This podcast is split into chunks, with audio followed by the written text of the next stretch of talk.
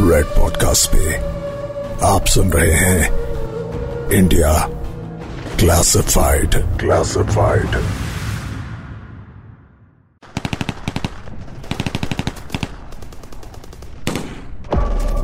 आजकल जब भी हमारे सामने कोई युद्ध की बात करता है तो गोली, बंदूक, बम और एयरफोर्स प्लेन्स की तस्वीर हमारे सामने आ जाती है।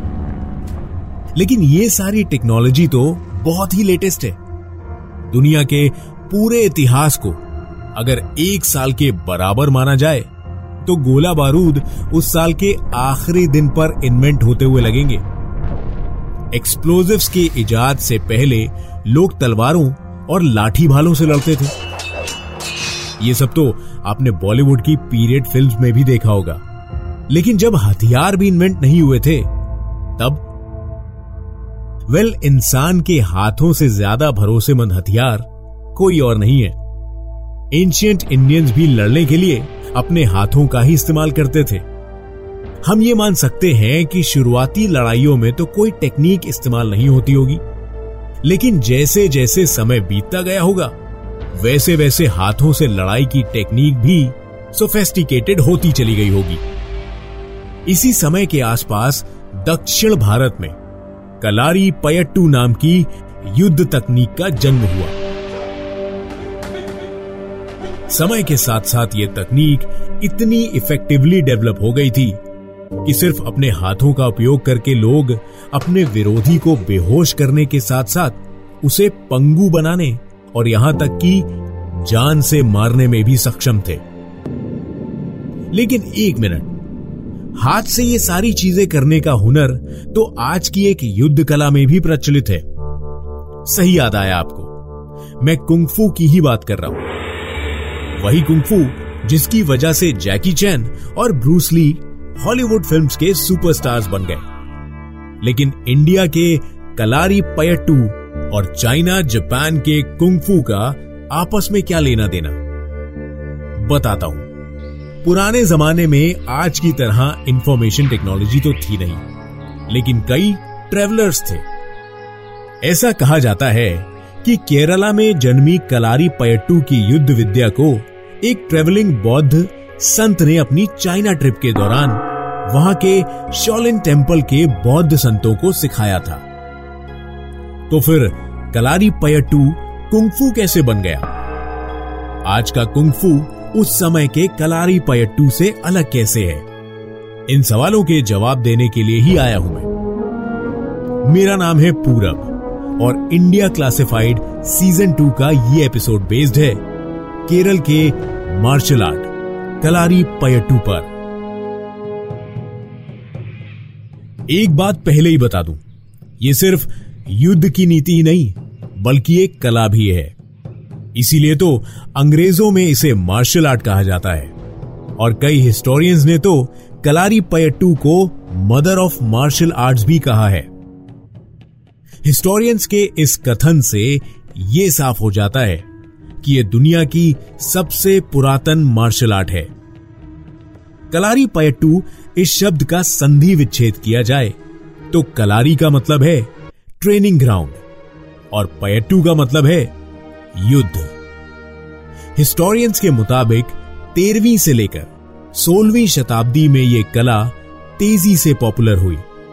चोला, चेरा और पांड्या राजाओं ने अपनी सेना में कलारी योद्धाओं को शामिल किया, जिस वजह से ज़्यादा से ज़्यादा लोगों ने इसे सीखा और राजाओं को भी बड़े युद्धों में इसका बहुत फ़ायदा हुआ था।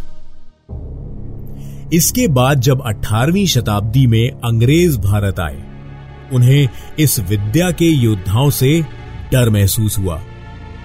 विद्रोह के डर से अंग्रेज़ों ने कलारी विद्या को खत्म करने के लिए कई कानून पारित किए।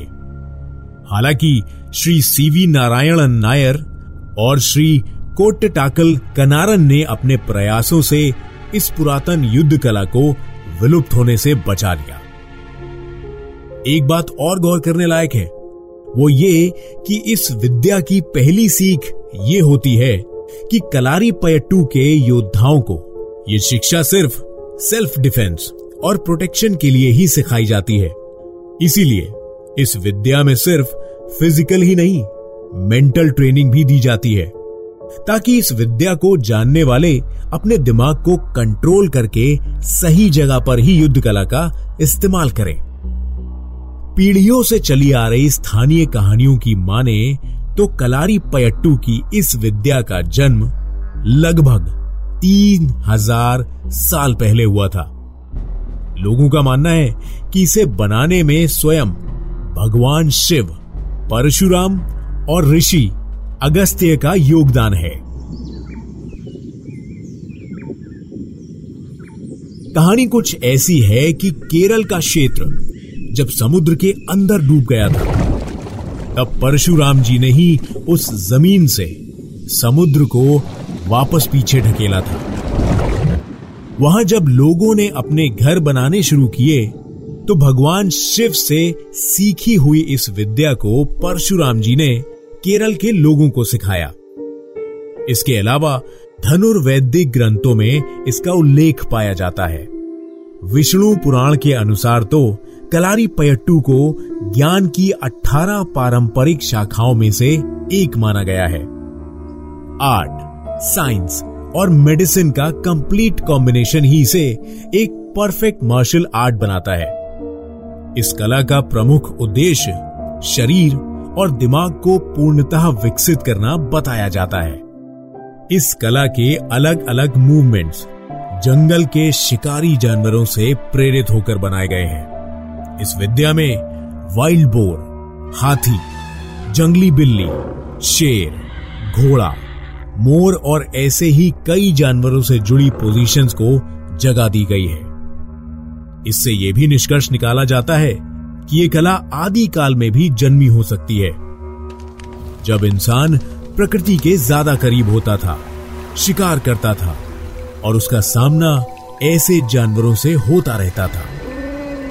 थोड़ी देर पहले मैंने कहा था कि कलारी विद्या में आर्ट, साइंस और मेडिसिन का कॉम्बिनेशन है। आप युद्ध से आर्ट और साइंस का संबंध तो समझ ही गए होंगे। लेकिन मेडिसिन? जिस युद्ध कला को सामने वाले पर प्रहार करने के लिए बनाया गया हो, उसमें मेडिकल साइंस का क्या काम? दरअसल, प्राचीन आयुर्वेद में इंसान के शरीर में कुल चौसठ मर्म, यानी प्रेशर पॉइंट्स डिस्कवर किए गए हैं। इन चौसठ प्रेशर पॉइंट्स में से आठ इंसान के चेहरे पर ही दर्शाए गए हैं। कलारी योद्धा इन आठ प्रेशर पॉइंट्स में से किसी एक पर भी सही तरीके से वार करके अपने विरोधी को बेहोश करने, पंगु बनाने, यहाँ तक कि जान से मारने तक की क्षमता रखता है। जैसे सद्या प्राणहरा से।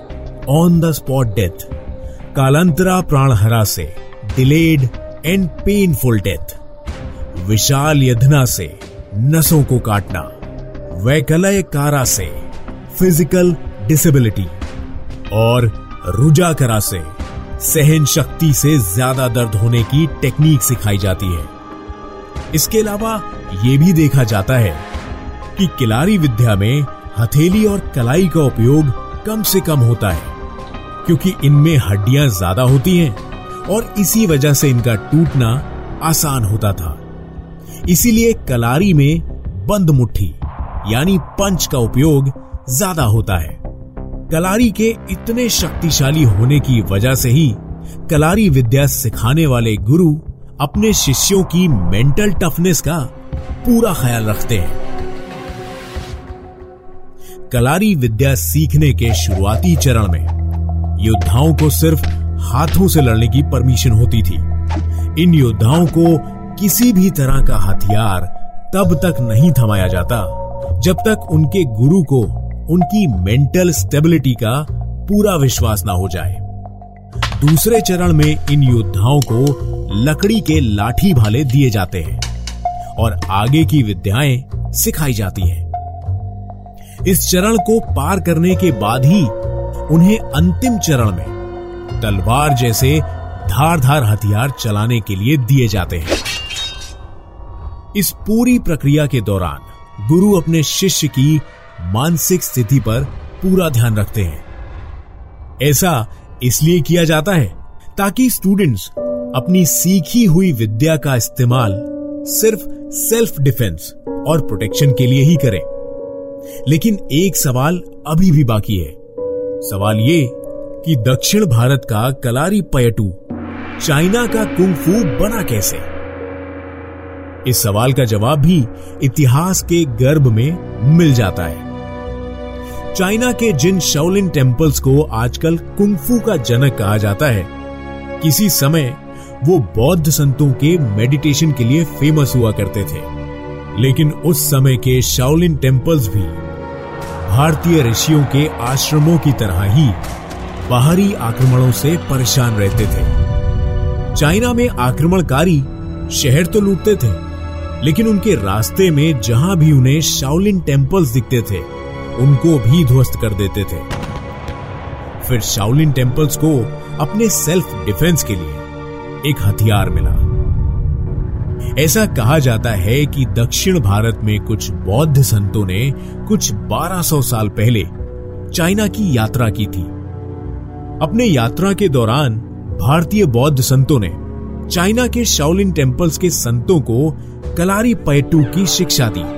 साथ ही ये सलाह भी दी कि भारत की तरह वो भी इस विद्या का उपयोग सिर्फ़ सेल्फ डिफेंस के लिए ही करें। फिर शाओलिन टेंपल से ये विद्या पूरे चाइना में फैली और साथ ही जापान और हांगकांग में भी यही वजह है कि आज के समय में भी जैकी चैन अपने स्टेटमेंट्स में कहते हैं kung fu should only be use when you want to protect yourself और somebody who is oppressed. It is not a technique used to attack, but always to defend.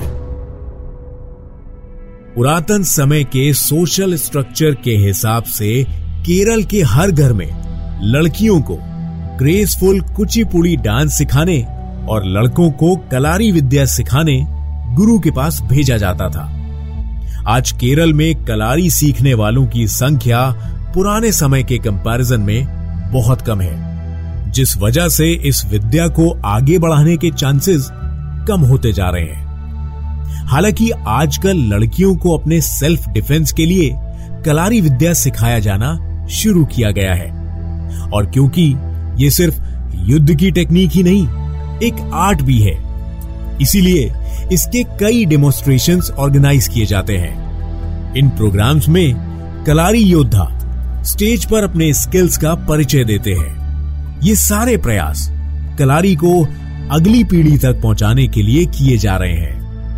अपनी विरासत को बचाना हमारी ज़िम्मेदारी है और हमें इसे निभाना ही होगा। ये था आज का इंडिया क्लासिफाइड सीज़न टू का ये एपिसोड अगर आपके पास हमारे लिए कोई सुझाव यानी सजेशंस हैं तो हमें ज़रूर ईमेल कीजिए podcast at red F M dot in पर। आप हमें ईमेल करके बता सकते हैं कि अपने अगले एपिसोड्स हम किन सब्जेक्ट्स पर कर सकते हैं? मैं हूँ पूरब और ये है इंडिया क्लासिफाइड सीज़न टू